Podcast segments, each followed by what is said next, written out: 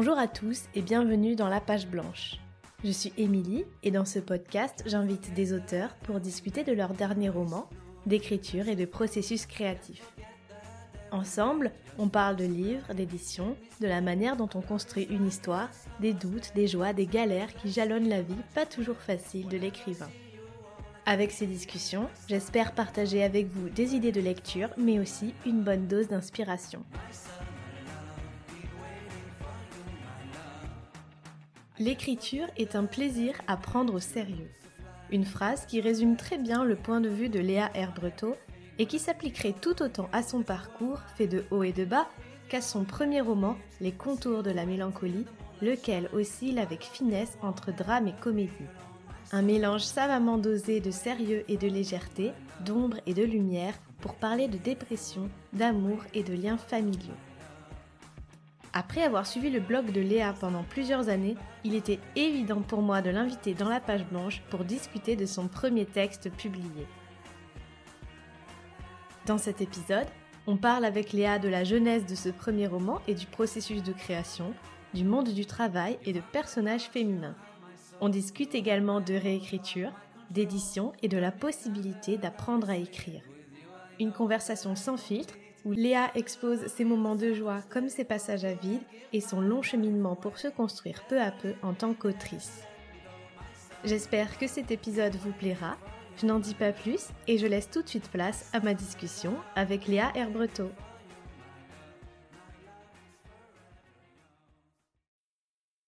Bonjour Léa.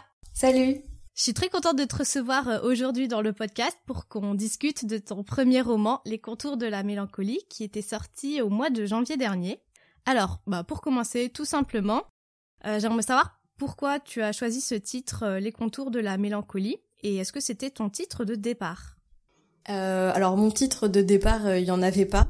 Il s'appelait Projet numéro 1, quelque chose comme ça. Euh, les contours de la mélancolie, en fait, euh, ça m'est venu parce que ça faisait vraiment euh, longtemps que je cherchais un titre parce que je voulais l'envoyer en maison d'édition, mais il avait pas de titre. Donc j'ai commencé à faire des recherches et je me suis dit, je vais essayer de trouver quelque chose, une matière dans mon roman pour pour trouver un titre. Et en fait, à un moment dans le roman, le personnage principal, Elena, dit qu'elle se demande si un jour sa mélancolie pourrait prendre une forme euh, quelconque. Et à la base, du coup, je m'étais dit, ah, ça pourrait être pas mal les formes de la mélancolie.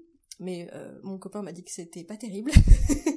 et du coup, il a dit, faut que tu trouves un synonyme de forme. Et il a dit, les contours, c'est joli et tout. J'ai fait, ah oui, c'est vrai, c'est joli. Donc euh, le roman est venu de ça, de l'interprétation d'Elena de, de sa mélancolie qui se matérialise en fait sous forme bah, de contours du coup. Donc voilà, je sais que je sais que le, titre a bien plu à mon éditrice en plus, donc euh, c'est cool.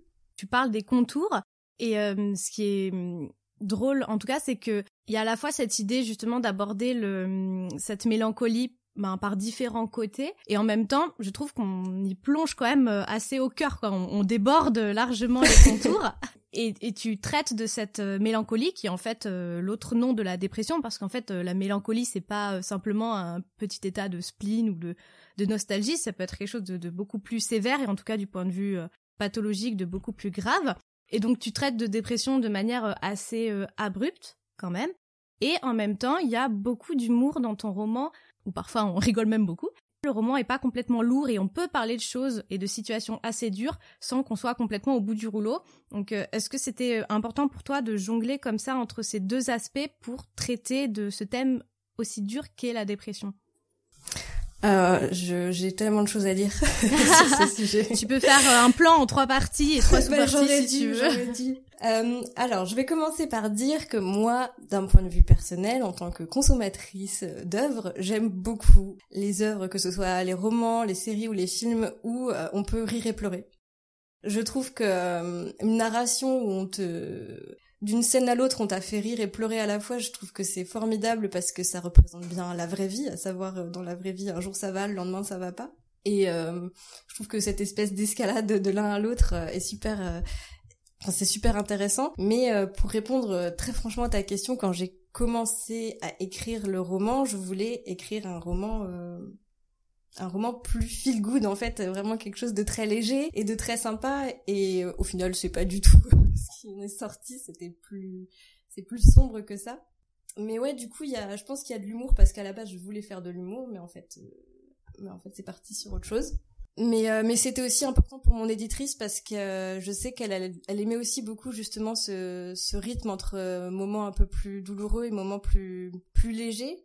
Et justement elle trouvait que c'était ça qui apportait beaucoup de légèreté à, à, certains passages du roman qui étaient durs. Et effectivement je trouve que d'avoir inséré certaines notes un peu plus lumineuses ça rend des, des scènes qui sont douloureuses, comme quand elle se confronte avec son père, par exemple, ou euh, ou même quand elle retrouve son ex après un certain temps, d'avoir ajouté quelques petites ça et là, des petites touches un petit peu plus un petit peu plus légères. Euh, dans la vraie vie, même quand on est en dépression, parfois il peut nous arriver de rire ou de se sentir un tout petit peu mieux, quoi. C'est pour moi, c'est juste que c'est la vraie vie.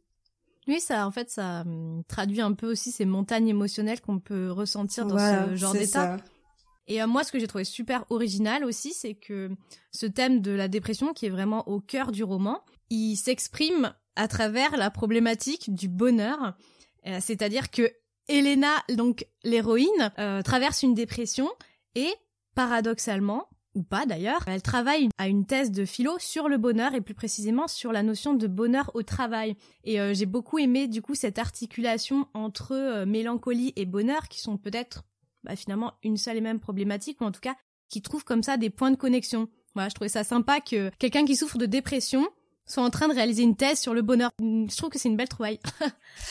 Bah ça c'est mon cynisme absolu, c'est-à-dire que effectivement je trouvais ça très drôle et c'est une des premières idées qui m'est venue, c'était que je voulais absolument que mon personnage écrive une thèse. Pour moi c'était hyper important qu'elle écrive une thèse et je me suis dit euh, elle est complètement malheureuse, autant lui faire écrire une thèse sur le bonheur, c'est c'est complètement antinomie.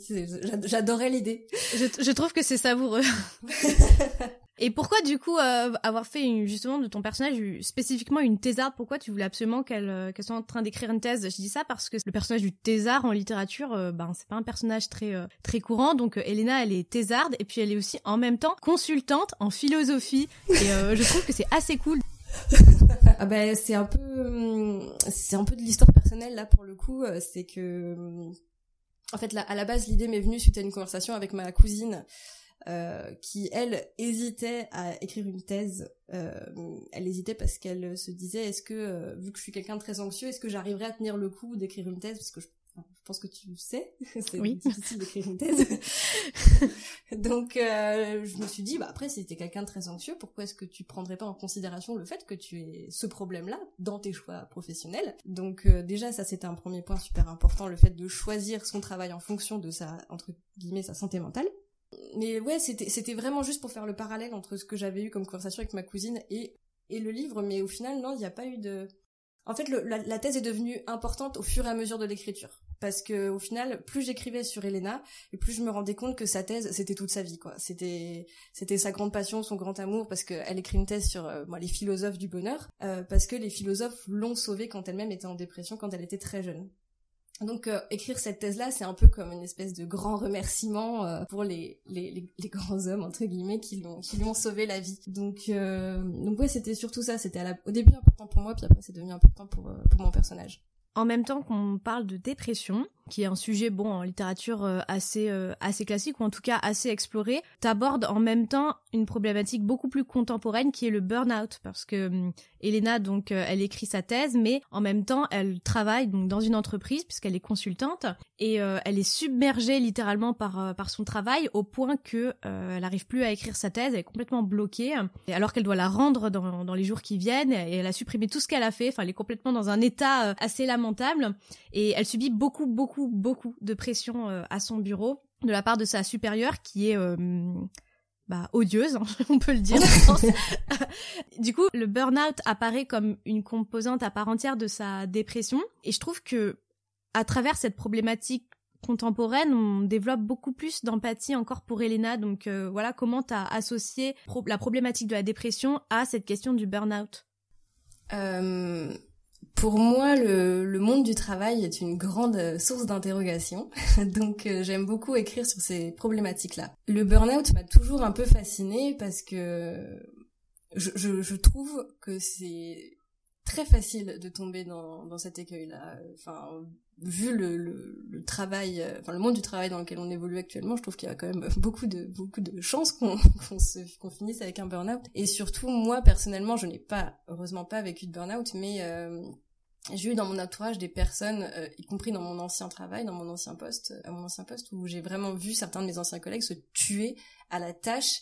Et la question qui me revenait tout le temps en tête, c'est pourquoi? Pourquoi en arriver là? Et évidemment que le burn-out mène euh, à la dépression, mais surtout du côté d'Elena, je pense que il y a ce souci de bien faire parce qu'elle est passionnée par son sujet, mais il y a aussi le, le fait que euh, c'est sa relation, je pense, avec donc Corinne, sa responsable, qui fait qu'elle est même si cette personne est odieuse, je pense qu'elle a envie de lui plaire parce qu'elle l'admire énormément. Et euh, moi, c'est un problème que j'ai, c'est-à-dire que des fois, j'ai envie de plaire à des gens que je déteste. je ne sais pas pourquoi. Donc, euh, je pense que c'est un mélange de tout ça et le fait qu'elle essaie de lui plaire et qu'elle n'y arrive pas, je pense que ça ajoute encore plus à ça, à son burn-out. Elena, elle est quand même dans le déni à la fois vis-à-vis -vis de sa thèse et de sa dépression. En fait, elle est à un niveau où elle refuse complètement de voir ce qui se passe et elle fait genre que tout va bien alors que tout va mal c'est vrai qu'elle est, elle est dans un, elle est dans un grand niveau de, de déni. Mais je pense que ça c'est un peu typique en fait. Euh, bon déjà effectivement elle est en déni par rapport à sa à sa thèse, à savoir qu'elle dit toujours que tout va bien. On lui demande de rendre à peu près la moitié de sa thèse pour euh, pour dans dix jours et elle dit mais non mais j'ai tout effacé mais je peux la réécrire en dix jours, il y a pas de problème. Alors que pas du tout ça n'arrivera pas. J'imagine que tu sais de quoi de quoi il en retourne. Mais oui voilà donc ça c'est ça c'est très typique je pense de quand on est en dépression. J'ai pas envie de parler à la place de personnes qui ont vraiment vécu une dépression parce que même moi, si j'ai eu des moments un peu compliqués, j'ai jamais été diagnostiquée en tant que voilà en tant que dépressive. Mais c'est vrai que dans ce livre, je parle beaucoup d'expériences et de ressentis euh, que j'ai pu avoir. Mais effectivement, il y a un peu ce côté euh, je ne suis pas en dépression, euh, je vais très bien. Si je vais mal, c'est que de ma faute. C'est c'est c'est voilà, il faut juste que je me bouge et que je me reprenne. Et je trouve que le parallèle effectivement entre le fait qu'elle arrive pas à finir sa thèse et le fait qu'elle soit en dépression, c'est ce monde qui s'écroule autour d'elle et qu'elle est là genre non non, tout va bien. Je ne suis pas du tout en train de m'effondrer. Et c'est pour ça d'ailleurs qu'elle refuse en fait en permanence l'aide euh, qui essaie de lui apporter par exemple sa sœur ou même son ex qui sont un peu euh, derrière elle tout le temps pour essayer de lui dire euh, quand même ça va pas terrible. Donc voilà. Et pendant qu'elle est un peu en train de descendre au fond du trou, plus ou moins sans s'en rendre compte, elle va rencontrer un peu par hasard sa voisine Madeleine, qui est une ah. vieille femme un peu, un peu originale. Et, elle va comme ça la, la, croiser un peu tout au long du texte sans parler des liens qui vont se tisser peu à peu entre, entre Elena et Madeleine, ça m'intéresse beaucoup de savoir comment est né ce personnage de Madeleine qui est vraiment très atypique, même si ça, on s'en rend vraiment compte que à la lecture. Alors Madeleine, euh, à la base, pour la petite histoire, euh, j'ai écrit ce roman alors que je savais pas du tout de quoi il allait parler. Je savais juste que je voulais parler d'une thésarde avec effectivement quelques petits problèmes, euh, pas de dépression, mais qui soit un petit peu malheureuse dans sa vie perso. Et euh, en fait, vu que je n'avais aucun plan, je n'avais aucune idée d'où j'allais, à chaque fois que je savais plus quoi faire, j'ajoutais une péripétie un peu euh, à l'arrache. Et à un moment, euh, du coup, Elena s'est retrouvée chez elle, j'avais écrit les 20 premières pages du livre et j'ai fait bon bah je vais faire intervenir une voisine et puis on va bien voir ce qui va se passer.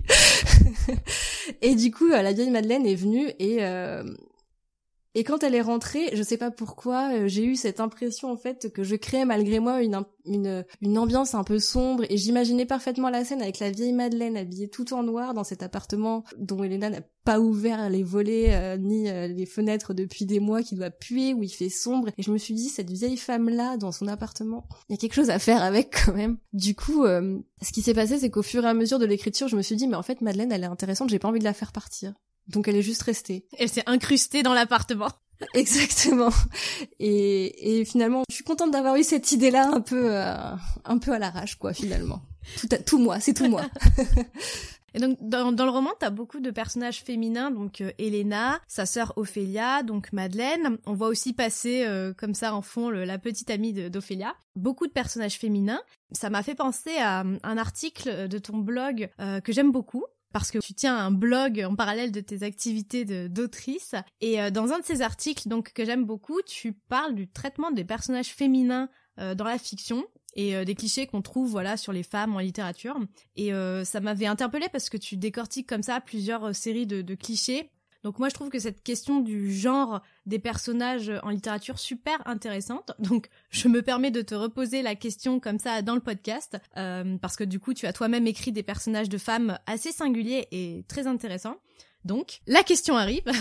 Euh, est-ce qu'il y a finalement un bon personnage féminin et dans l'écriture comment éviter ou détourner les clichés par rapport au genre? Est-ce qu'il y a un bon personnage féminin? Je pense qu'un personnage féminin, c'est un personnage normal en fait. Enfin, c'est. En fait, moi, j'ai écrit sur des femmes parce que j'en suis une et que écrire euh, sur des hommes, c'est pas pas forcément évident. Enfin, voilà, je j'ai écrit sur des femmes parce que pour moi, c'était important de parler de femmes, mais euh, mais c'est pas ça a pas été voulu en fait, vraiment de parler plus de femmes que d'hommes parce qu'il y a quand même il y a que deux hommes sur cinq ou six femmes dans mon roman. Et, et ouais, non, mais vraiment, c'était juste d'écrire, euh, d'écrire sur des femmes, enfin, qui pourraient être n'importe qui en fait. Enfin, Elena, c'est quelqu'un qui est en dépression et en burn-out. Ça peut être ta voisine, sa sœur. Euh, bon, elle est un peu particulière aussi. J'adore sa sœur. C'est un de mes personnages préférés. Mais je trouve qu'elle est aussi très, elle enfin, elle a des des grandes forces, à savoir que je pense qu'elle a une grande force de caractère. Elle est aussi quelqu'un qui clairement se laisse pas emmerder, pardon pour les gros mots, et qui en plus, euh, voilà, elle a quand même une espèce de l'humour un peu pète sec. J'aime bien ça, et enfin, et en même temps, c'est quelqu'un qui aussi est dans le déni sur ses propres problèmes à elle. Donc, enfin voilà, c'est un personnage normal. Il n'y a pas de les personnages féminins. Pour moi, le problème, c'est c'est c'est les c'est les clichés qu'on met dessus et qu'on exploite mal derrière. En fait, c'est ça le problème. Parce qu'un cliché, ça peut être très mm. intéressant à traiter si derrière on en fait quelque chose un peu un peu décalé. Mais le problème enfin je veux pas faire de généralité parce qu'aujourd'hui je pense que dans la fiction on retrouve de plus en plus de femmes intéressantes quand même. Mais euh, ouais pour répondre à ta question un personnage féminin bien un bon personnage féminin c'est un personnage normal. Enfin c'est quelqu'un qui est pas traité différemment parce que c'est une femme en fait. Oui c'est ça dont on ne questionne pas. Le genre dont le genre n'a pas d'incidence en fait sur l'histoire ou sur le, la personnalité en tant que telle voilà, c'est ça. Même si bon, je pense qu'on en a un petit peu quand même, mais euh, pas tant que ça, quoi. Enfin, que ce soit pas mis, euh, pas que ce soit pas la, comme dans les films où il y a qu'une seule femme et on dit ah c'est la meuf du film, tu vois. Oui. Est-ce que euh, voilà, t'as des, des, des, personnages qui toi te t'inspirent ou que tu trouves particulièrement réussis ou qui pourraient être des, euh, des personnages un peu modèles dans la littérature? Euh, je vais faire un, je vais sortir un cliché, je vais te parler de Jane Eyre ah. que je trouve très intéressante. Et c'est marrant parce que quand j'avais petite parenthèse personnelle, quand j'avais lu Jane Eyre quand j'étais plus jeune, je la trouvais vraiment débile. euh, et je l'ai relue plus tard et en fait j'ai trouvé que c'était une femme extraordinaire qui euh, refuse d'abandonner sa dignité euh, au profit de l'amour et que j'ai trouvé ça euh, formidable. Et sinon, Hermione Granger, très bien, très bon personnage féminin. voilà. On peut parler un peu plus euh, d'écriture, de, ton parcours à toi, parce que ça aussi, ça m'intéresse euh, beaucoup. Donc, avant ce manuscrit, est-ce que tu avais déjà écrit quelque chose? Est-ce que tu pourrais nous raconter un peu ton parcours d'autrice jusque-là? Ah, ça va être long. Hein. euh, alors, oui, j'ai écrit beaucoup, beaucoup, beaucoup avant d'arriver à écrire les contours de la mélancolie en entier et de le corriger intégralement. J'écris depuis depuis toujours. Euh, j'ai eu des périodes où j'écrivais beaucoup, des périodes où j'écrivais pas. Quand j'étais plus jeune, j'écrivais des histoires d'amour euh, toutes euh, toute cucul à praline.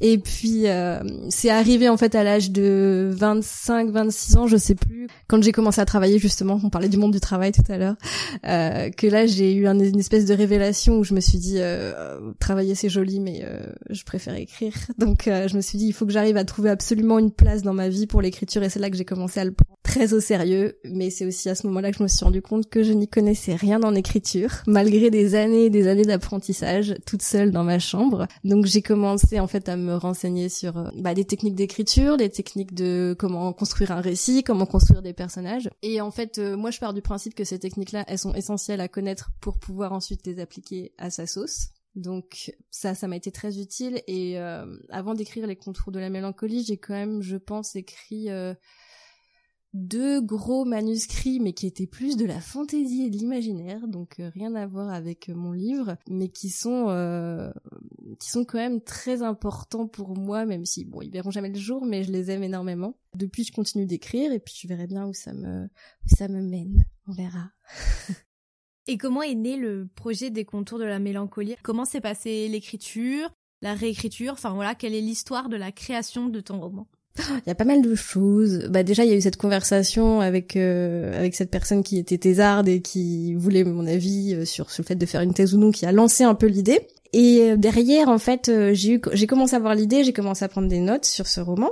Et il faut savoir qu'à l'époque, j'étais dans une période de ma vie où j'étais pas, j'étais pas au top de ma forme. j'étais, j'avais un boulot vraiment horrible, j'étais dans un appart horrible, j'étais pas, j'étais pas très heureuse et j'avais une énorme, une énorme gueule de bois de la vie d'adulte. C'est-à-dire que je me suis dit, ah, la vie d'adulte, c'est ça, c'est nul, je préfère écrire. du coup, je me suis mise à écrire beaucoup et l'idée pour les contours de la mélancolie, euh, en fait, tout s'est enchaîné très vite, en fait. Je pense que le roman, la version, la version 1, le premier jet, je l'ai écrit en 8 semaines. J'ai re-regardé, j'ai 8 semaines d'écriture. Donc ça paraît très court et ça l'est, mais euh, j'étais très en colère à l'époque contre tout et tout le monde. Et je pense que c'est cette euh, colère en fait qui m'a fait écrire vite parce que j'étais sous le coup de l'émotion en fait. J'avais très envie d'écrire, j'avais très envie de vomir ma colère, mais vraiment de la vomir quoi. Je pense que ça se ressent un peu dans le texte des fois où il y a des moments où je suis peut-être un peu vulgaire ou enfin pas moi mais Elena est vulgaire. Oh le lapsus. Où vraiment il y a, y a une espèce d'urgence en fait à, à, dire tout ce qu'elle a envie de dire. Donc ça, ça a été très rapide et pendant pendant trois quatre mois, j'ai pas retouché au roman. Je l'ai laissé euh, dans son coin et quand je l'ai relu, euh, j'ai été hyper contente de lire ce roman et j'ai été très surprise de voir à quel point il était triste, parce que je pensais qu'il était drôle. Mais en fait, il l'était pas du tout. Donc, euh, la réécriture a été hyper simple pour moi, c'est-à-dire que j'ai très, vite vu ce qui n'allait pas. Savoir, il y avait un personnage à l'origine qui était là, qui servait à rien, donc je l'ai enlevé. Il y avait certaines scènes qui arrivaient pas au bon moment que j'ai redéplacées, donc il a fallu quand même faire attention à ce que tous les blocs euh, soient quand même dans le bon ordre et que ça ait une cohérence globale à la fin. J'ai eu la chance de trouver une dizaine de bêta lecteurs euh, sur euh, sur internet tout simplement qui ont accepté de relire mon roman et qui m'ont fait des retours sur ce qui allait pas et sur ce qui était bien et j'ai eu des retours quand même globalement très positifs donc j'étais très contente. Après ça, j'ai refait une dernière euh, une dernière passe dessus et puis puis je l'ai envoyé à des maisons d'édition. Et euh, ça s'est passé comment cette étape euh, de recherche de maison d'édition? Parce que c'est en général une, grosse étape, en tout cas dans la représentation qu'on peut en, avoir quand on écrit un premier roman, c'est tout un truc. Donc euh, comment ça s'est passé pour toi? Ça s'est passé un peu un peu en traînant des pieds parce que j'avais vraiment vraiment la flemme de le faire. Je sais pas si c'est si c'est mal de dire ça. La flemme, elle venait peut-être du fait que même si j'aimais mon roman, même si j'avais eu des bons retours dessus, je me disais non, c'est pas possible. Enfin, enfin, je vais jamais trouver quoi. Je me disais à quoi bon, à quoi bon, parce que voilà. Et puis surtout, il y a énormément de maisons d'édition. Je trouvais pas. Enfin, j'arrivais pas. En plus, il a, il a un côté un petit peu fantastique mon roman, mais en même temps, il est très contemporain. Donc, quelle est la ligne éditoriale qui va vouloir publier ça, quoi? Donc, c'était compliqué de bah, de trouver le la bonne maison d'édition. Donc, j'ai fouillé, j'ai trouvé une sept maisons d'édition à qui j'ai envoyé mon manuscrit et finalement, j'ai réussi, j'ai réussi à me bouger pour le faire. Est-ce que ça t'a surpris de recevoir une réponse euh, positive assez rapide? Parce que je crois que t'as pas mis très longtemps avant de, trouver une éditrice qui voulait bien publier ton roman Ça m'a fait sauter au plafond, clairement. clairement, c'était la grosse surprise, ouais. J'ai j'ai envoyé mon manuscrit, euh, je sais plus en mars et en avril, j'avais déjà une réponse de Kalman Levy qui disait euh, oui oui, on aime bien on aime bien, on aimerait en parler. Moi, ils m'ont pas dit oui, oui, on vous publie. Hein. Ils m'ont dit, euh, c'est quand même cool. Il faudrait revoir deux trois trucs. Mais euh, oui, oui, ça m'a surprise. Mais encore une fois, j'étais un peu en me disant, bon, on va pas non plus s'emballer. Il faut quand même se, faut quand même se dire que c'est possible que ça marche pas. Donc, j'ai quand même pris la nouvelle avec des pincettes, honnêtement. mais même encore aujourd'hui, j'ai beau avoir le livre, tu vois, il est sous mes yeux, il est là, je le vois, mais je suis là genre, mais non, c'est une blague. Maintenant que tu as publié euh, un premier roman et que tu as quand même vraiment un pied dans le milieu, si on veut, est-ce que ça t'apporte une certaine euh, légitimité, un sentiment de légitimité, je sais pas Comment ça a fait évoluer ton rapport à l'écriture et ton rapport à ta propre légitimité? Alors, en fait, euh, le fait d'être publié, ça m'a rendu légitime auprès des autres. Euh, enfin, plutôt les autres m'ont trouvé légitime. Tu mm. vois ce que je veux dire? C'est-à-dire que mes propres parents qui avaient toujours trouvé ça super mignon que j'écrive des livres, là, ils étaient là, ah mais t'es publié chez Kalman Levy, mais c'est incroyable. tu sais, le, truc de fou. Et, et même encore des fois quand j'en parle à des gens, ils sont là, ah bon, c'est fou. Et là, du coup, je me dis waouh. Mais moi, en tant que en tant que auteur, même moi, j'ai du mal à dire que je suis écrivain, j'ai du mal à dire que je suis auteur. Même quand je dis que je suis publié, j'hallucine un peu. Mais au final, euh, c'est cool, mais ça ça me met beaucoup la pression aussi parce que je me dis bon bah il faut que le prochain il soit au niveau, il faut qu'il soit mieux, il faut que ceci, il faut que cela. Donc euh, c'est hyper bien, mais il faut faire attention aux pensées parasites qui viennent avec euh, quand même. Et comment tu définirais du coup ton rapport à l'écriture euh, à l'heure actuelle? Et sachant que tu disais tout à l'heure que tu écrivais depuis toujours donc j'imagine que ce rapport dans le temps a évolué donc comment tu te sens maintenant à l'heure actuelle vis-à-vis de l'écriture? J'essaie de trouver un juste milieu entre euh, entre la passion et le et le travail en fait. Euh, savoir que l'écriture, c'est aimer vraiment passionnément ce qu'on fait et en même temps euh, le considérer comme euh, un peu un, fardeau, enfin pas un fardeau, c'est un peu fort, mais un peu comme une besogne quoi. Il faut le faire quoi. Donc ce que j'ai fait et ça marche plutôt bien, surtout avec le confinement, ça a bien marché. C'était euh, le soir après le boulot, une heure et demie. Je me consacre une heure et demie au travail, que ce soit pour écrire, pour faire un plan, pour pour écrire un article de blog évidemment, parce que ça aussi ça fait partie du travail, même si c'est un peu annexe. Et il faut que j'aime ça, en fait. Si je sens que je suis en train d'écrire et que j'aime pas ça, il y a des moments où effectivement on n'aime pas parce qu'on est fatigué, parce que ça saoule, parce que globalement 80% du temps on écrit pour rien, parce que 80% de ce qu'on écrit sera jamais publié, mais bon c'est pas grave, il faut le faire parce qu'on aime ça, mais il, faut aimer ça quand même. C'est-à-dire que si euh, si je consacrais une heure et demie de ma vie tous les jours à faire ça et que ça me gonflait, euh, bah c'est qu'il y a un problème. Mais là en ce moment je suis contente parce que après la publication du roman, enfin pas après la publication, mais quand j'ai vu que j'allais être publié jusqu'à jusqu'à peut-être euh, février, j'ai pas du tout écrit, j'arrivais pas à écrire, j'étais même ce que j'écrivais, je trouvais ça nul, et j'ai réussi à retrouver un peu une forme de sérénité parce que je pense qu'il faut aborder l'écriture avec sérieux mais avec légèreté aussi. Il faut pas oublier que ton livre il va pas changer le, cours euh, de, de l'histoire. c'est très peu de chances que ce soit le cas. Donc il faut quand même euh, pas oublier que c'est censé être aussi un censé être léger et drôle et cool. C'est ce que j'essaie de me rappeler en fait. Oui, c'est censé être un plaisir avant tout. Voilà, c'est ça. Un plaisir que tu prends au sérieux.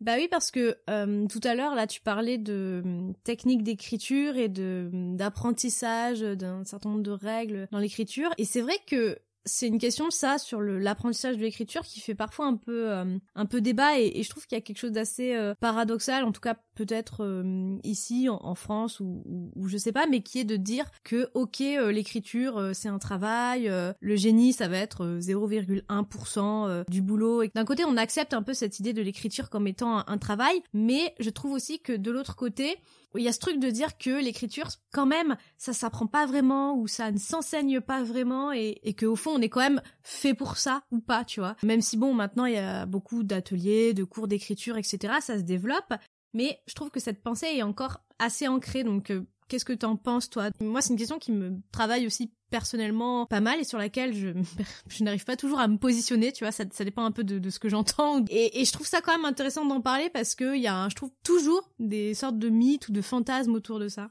Mais je suis un peu mitigée aussi parce que moi, je déteste le côté élitiste de l'écriture. Vraiment, je crois que je l'ai dit 150 fois sur mon blog, mais vraiment le, le côté, le mythe du grand écrivain, du grand Victor Hugo, je, je sais pas quoi, ça me rend folle en fait, parce que déjà il y a cette idée de bonne ou de mauvaise littérature qui me rend folle. C'est-à-dire que non, il n'y a pas de bonne ou de mauvaise littérature, il y a tous les goûts sont dans la nature, et c'est aussi l'idée de mettre la, littérature sur un piédestal. Alors oui, l'écriture c'est très important, les grands livres, encore une les grands livres entre guillemets, c'est très important, mais encore une fois de la légèreté, de la légèreté par pitié. C'est bon, on n'est pas obligé de se prendre toujours très au sérieux, y compris quand il s'agit de littérature. Donc moi, je pense que on est avec euh, une facilité peut-être à l'écriture, un certain enclin vers l'écriture qui fait qu'effectivement on va euh, vouloir écrire. Mais moi personnellement, euh, si j'avais pas pris le temps d'apprendre à écrire, mais enfin je, je, je, serais toujours au même point à faire des des des des, des trucs pourris enfin donc euh, je trouve qu'en contraire non l'écriture en fait on n'apprend pas à écrire on apprend à écrire comme on voudrait écrire. Je sais pas si c'est clair ce que je veux dire mais on, on apprend à sa sauce en fait. Et ouais enfin faire des cours euh, des ateliers d'écriture où tu vas apprendre les grands apprendre les des techniques qui peuvent euh, s'appliquer à ta façon de faire et après l'appliquer à ta façon. Pour moi il y a peut-être pas de réponse au débat mais ou alors une multitude de réponses. Voilà, c'est ça. Je pense que chacun a sa réponse en fait. Je pense qu'il y a des gens qui vont te dire qu'ils n'ont pas besoin d'apprendre, d'autres euh, qui vont te dire qu'ils en ont besoin. C'est comme il y a des gens qui font des plans avant d'écrire un roman et d'autres pas le grand clivage des écrivains. Puis on n'écrit pas tous de la même manière. Il y a certains auteurs qui ont des, des voix très très fortes, d'autres qui ont qui ont des structures, euh, enfin qui ont plus de force dans la structure, d'autres dans les personnages. C'est pour ça que pas de réponse. réponse ouverte. voilà, c'est ça. Mais l'important c'est de pas être élitiste et de pas dire ça c'est nul et ça c'est bien. Et euh, avec euh, l'expérience que tu as maintenant acquise, tu vois, pendant ton propre apprentissage de l'écriture, quel conseil tu pourrais donner à quelqu'un qui euh, voilà euh, sera en train d'écrire son premier roman, chercherait à le faire publier et sera en train de, douter à mort, même si évidemment ces conseils sont subjectifs. Hein. Eh bah moi je vais je vais te donner le conseil que je me serais donné à moi euh, il y a dix ans, tu vois, à savoir c'est pas grave d'être nul. Ça c'est mon c'est mon mantra.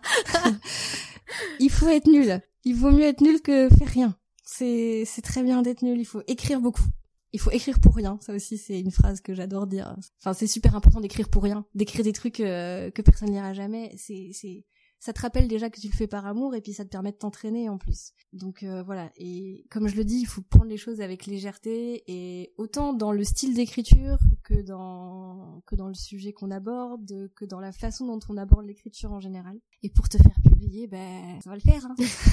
ça va le faire. de toute façon, je crois que même pour euh, ce qui a trait à la publication, il n'y a pas vraiment de, de recette ou de magie.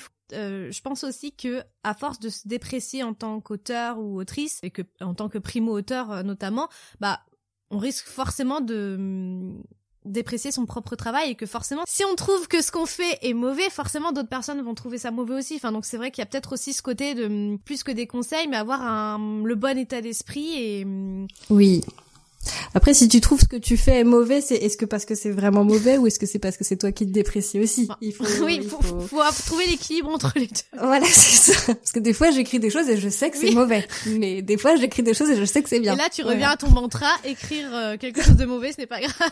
voilà, c'est ça. Être nul, c'est ok. c'est très bien même. Et où est-ce que t'en es maintenant euh, dans l'écriture de prochains manuscrits? Euh, Est-ce que t'as un, un texte qui se dégage et voilà Comment ça se passe pour toi en ce moment l'écriture? Ben, en ce moment, c'est plutôt cool. Je crois que euh, je vais dire un truc un peu polémique, mais j'ai bien aimé le confinement. Euh, je suis désolée pour ceux qui en ont souffert, mais moi, j'ai beaucoup écrit pendant le confinement. J'ai écrit une histoire dont je suis très contente, qui parle plutôt encore une fois du monde du travail, parce que comme je t'ai dit, ça me fascine un peu. Donc euh, je vais voir ce que je vais en faire. Et je suis aussi en train de d'essayer de revoir intégralement. Par contre là, c'est plus plus compliqué une histoire euh, j'essaie de raconter du, point de vue d'une maison qui parle de ses habitants. Et là, pour le coup, c'est un gros projet qui me tient vraiment beaucoup à cœur, mais qui est compliqué parce que c'est pas facile de parler à la place d'une maison. Comme tu peux l'imaginer. Et là, je suis dessus et je suis, j'ai hâte de l'avoir fini pour le relire et pour voir ce que ça donne. Mais pour l'instant, j'en suis qu'au début de ma réécriture, donc euh, on va voir. Que ça fait ça fait juste la cinquième fois que je le réécris, donc euh, faut garder le cap. J'en arrive déjà malheureusement à ma dernière question, à savoir si t'arrives parfois euh, d'être confronté à la page blanche, la fameuse page blanche. Bah écoute, j'ai eu un 2019 de page blanche, donc oui. C'était horrible, c'était horrible. Euh, oui, c'est en fait euh, je l'ai je l'ai vraiment eu en 2019, je sais pas pourquoi. Peut-être parce que je venais de retrouver du travail et que du coup je me suis un peu concentrée sur le fait qu'il fallait aussi que je paye mes factures. Donc euh, j'ai commencé à, j'ai un peu mis plus en avant mon travail euh, mon travail de jour et non pas mon travail de nuit qui est l'écriture. Du coup ouais, c'était nul et j'ai pas trouvé d'autre solution que de demander à mon copain de me forcer à écrire, à savoir d'écrire 700 mots par jour sur des périodes données des petites nouvelles que j'écrivais, qui faisaient que 700 mots. Mais bon, ça, ça c'est les cas extrêmes pour moi. Mais sinon, quand je suis confrontée à la page blanche, eh bien, il faut se forcer. Voilà. Il faut écrire même si c'est nul. je sais que j'ai déjà dit, hein, mais voilà. Si c'est nul, tu recorrigeras plus tard. C'est pas grave. C'est pas grave. Et euh, qu'est-ce qui t'a permis de sortir de ton année de page blanche? Est-ce qu'il y a eu un, un, déclic ou quelque chose qui a fait que tout d'un coup euh, ça allait mieux? J'ai eu une conversation avec euh, quelqu'un de chez Calman Levy qui m'a qui m'a murmuré à l'oreille des petites idées. J'étais ah oui c'est pas mal. Et suite à ça, j'ai commencé à prendre beaucoup de notes. Et juste avant le début du confinement, en fait, je m'étais lancé pour objectif de tout le mois de mars d'écrire 500 mots par jour. Qu'ils soient bons ou mauvais, que ce soit de que les scènes soient écrites dans l'ordre ou pas, on s'en fout. Il faut que ce soit écrit. Donc j'avais mon carnet de notes dans lequel j'avais noté tout ce que je voulais mettre dans mon roman des scènes, des personnages et, et, du coup en fait euh, ce mois de mars euh, à écrire 500 mots par jour, euh, y compris quand au début du confinement là j'étais un peu stressée, je me suis quand même forcée à le faire et ça m'a beaucoup débloqué ouais. Donc 500 mots par jour pendant un mois ça peut ça peut vous booster. C'est une sacrée discipline quand même mine de rien. Oui et non parce que je trouve que 500 mots ça enfin pour moi ça représente entre 20 et 30 minutes de travail. Donc euh, on, peut, on peut dégager techniquement 20 euh, à 30 minutes dans sa journée. Enfin moi j'ai pas d'enfant à m'occuper, euh, je suis tranquille chez moi, j'ai juste un chat qui est pas très pas très chiant donc ça va. Ouais non parce que des fois effectivement quand il est 23 heures que t'as pas encore écrit tes mots mais que si tu le fais pas tu vas te faire gronder, eh ben il faut le faire quand même. Oui, c'est pour ça il faut quand même un peu de un peu de mental pour ce parce que personne va le faire à ta place entre guillemets, mais en même temps euh, tu peux toujours te dire que si tu le fais pas, oh. Oui, mais non, ça c'est terrible. Il faut pas penser comme ça. Jamais. Faut pas dire on s'en fout. Mais non, non, non, non. C'est c'est un peu de discipline quand même. Non, non, non. Il faut pas penser comme ça. Il faut il faut il faut être euh, tu vois 500 mots ça va. Si je m'étais mis à 2000 mots par jour là, c'est beaucoup quand même. 2000 mots par jour.